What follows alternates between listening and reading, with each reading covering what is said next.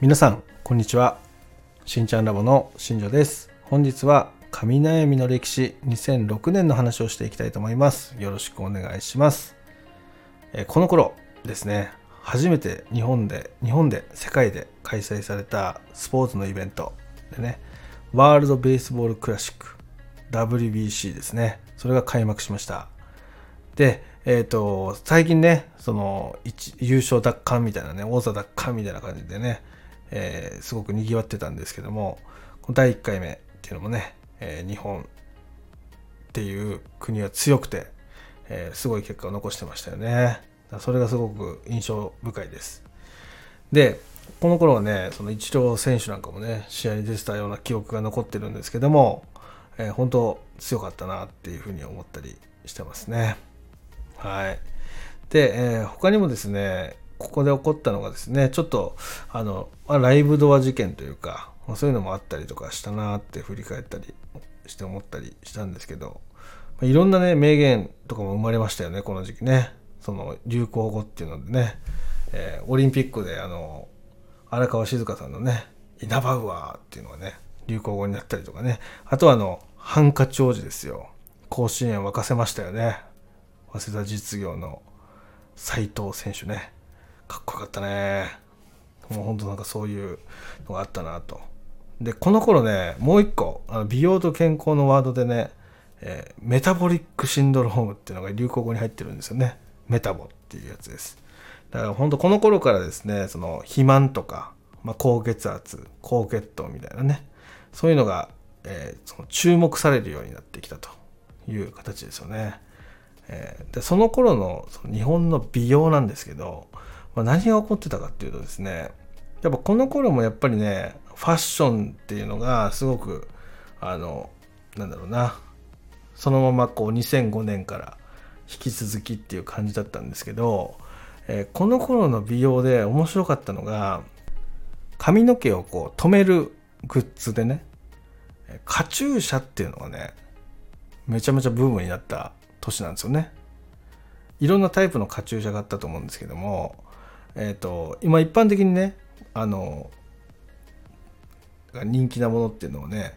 普通にね、その女の子がつけるタイプのね、こうなんだろう、頭にこう刺すタイプのねものだったりするんですけど、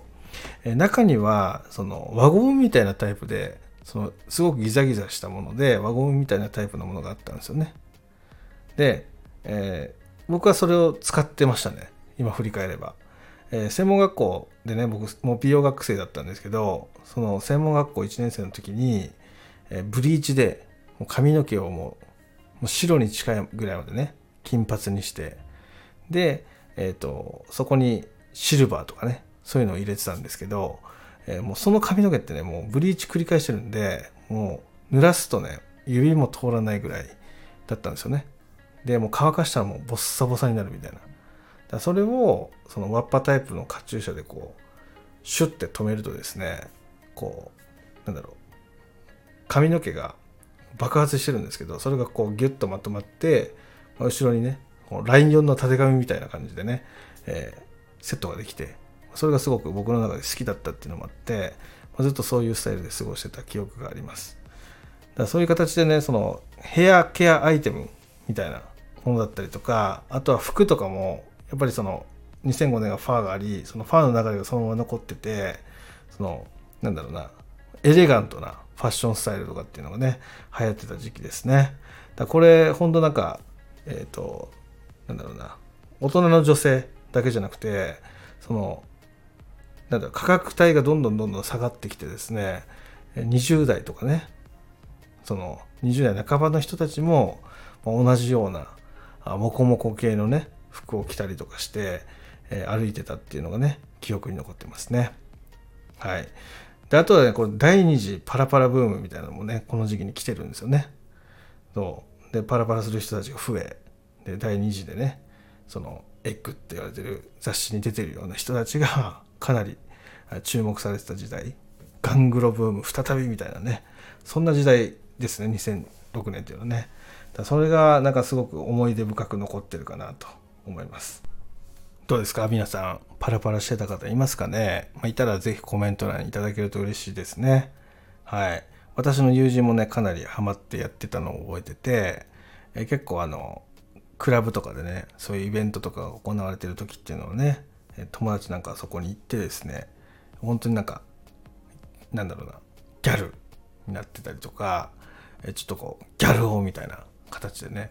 えー、なんか格好まで肩に気合い入れてそのみんなクラブに行ってるのを僕は遠目で見てすごいなと思ってね見てたわけですよね。はい。あの頃私もやってたよみたいなね人がいたらですね、すごくコメント欄盛り上がりそうだなと思ったりもするんで、えー、もしねやってた方がいましたらぜひ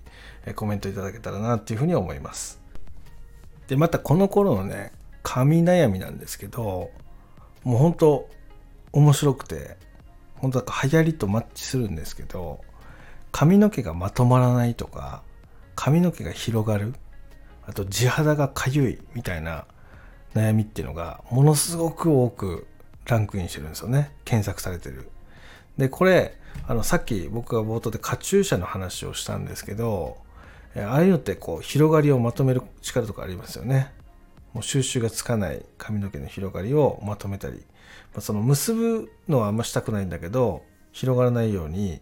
顔に髪がかからないようにこうグッと上げる、髪の毛上げるために、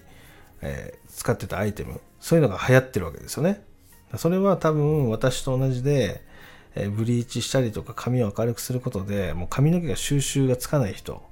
もう広がりがもう鬱陶しいとかね、そういった人たちがそこの悩みを解消するためにそういうアイテムとかっていうのを購入してたんだなっていうふうに振り返って思います、このデータを見ると。でほんとね美容学生いちねん生でしたけどクラス全員金髪に近かったし、もうほんとなんか、えー、旗から見ればですよ、おそらくあのヤンキー学校みたいなね感じに見えるぐらいだったんじゃないかなっていうふうに思います。みんな派手派手の格好でもうなんか美容学生っぽい服装でね、えー、髪の毛金髪にしてる人たちがほとんど で, でその広がりを抑えるためにカチューシャ使って留めたりとか、まあ、そういった輩みたいなものが教室の中にうじゃうじゃいるわけですね。だから本当なんか不思議な光景だったなっていうふうにね振り返ってすごく思ったりするんですけどね。いや本当なんか懐かしいでありちょっと恥ずかしい思い出というか、なんかみんななんかね派手派手だったなというふうにやっぱ振り返って思います。でやっぱその髪悩みっていうのはその僕はその頃別に悩みとしての認識はなかったんですけど、やっぱり広がりとかそのうねりパサつきとかっていうのはやっぱり感じてたのはあったりもするんで、やっぱその頃っていうのはそういう悩みがヒットして検索されることが多かったんだなっていうふうに思います。やっぱ女の子とかもね結構あの髪の毛がこうレイヤースタイルとかねそのまま入り続けてるので、もう毛先が跳ねて収集がつかない、まあ、それで結ぶのが嫌でカチューシャで留めてるみたいな子っていっぱいいたんでね。だからやっぱそういう時代背景に伴って売れる商品とかっていうのがやっぱ決まってくるんだなっていうのは感じたりしますね。はい、っていうところです。また皆様の中でもねその時代背景の中で私もこの頃こういう悩みありましたよとか、あこの頃ってこういうこともあったんじゃないかなとか、そういうのがあればですねどんどんコメント欄残していただいたり、あとレターとかねいただけたりするとまあ嬉しいかなというふうに思うので、えぜひぜひよろしくお願いしますということでね、今日はねこの辺で失礼しようかなと思います。今日も最後まで聞いていただきありがとうございました。ではまた来週、バイバイ。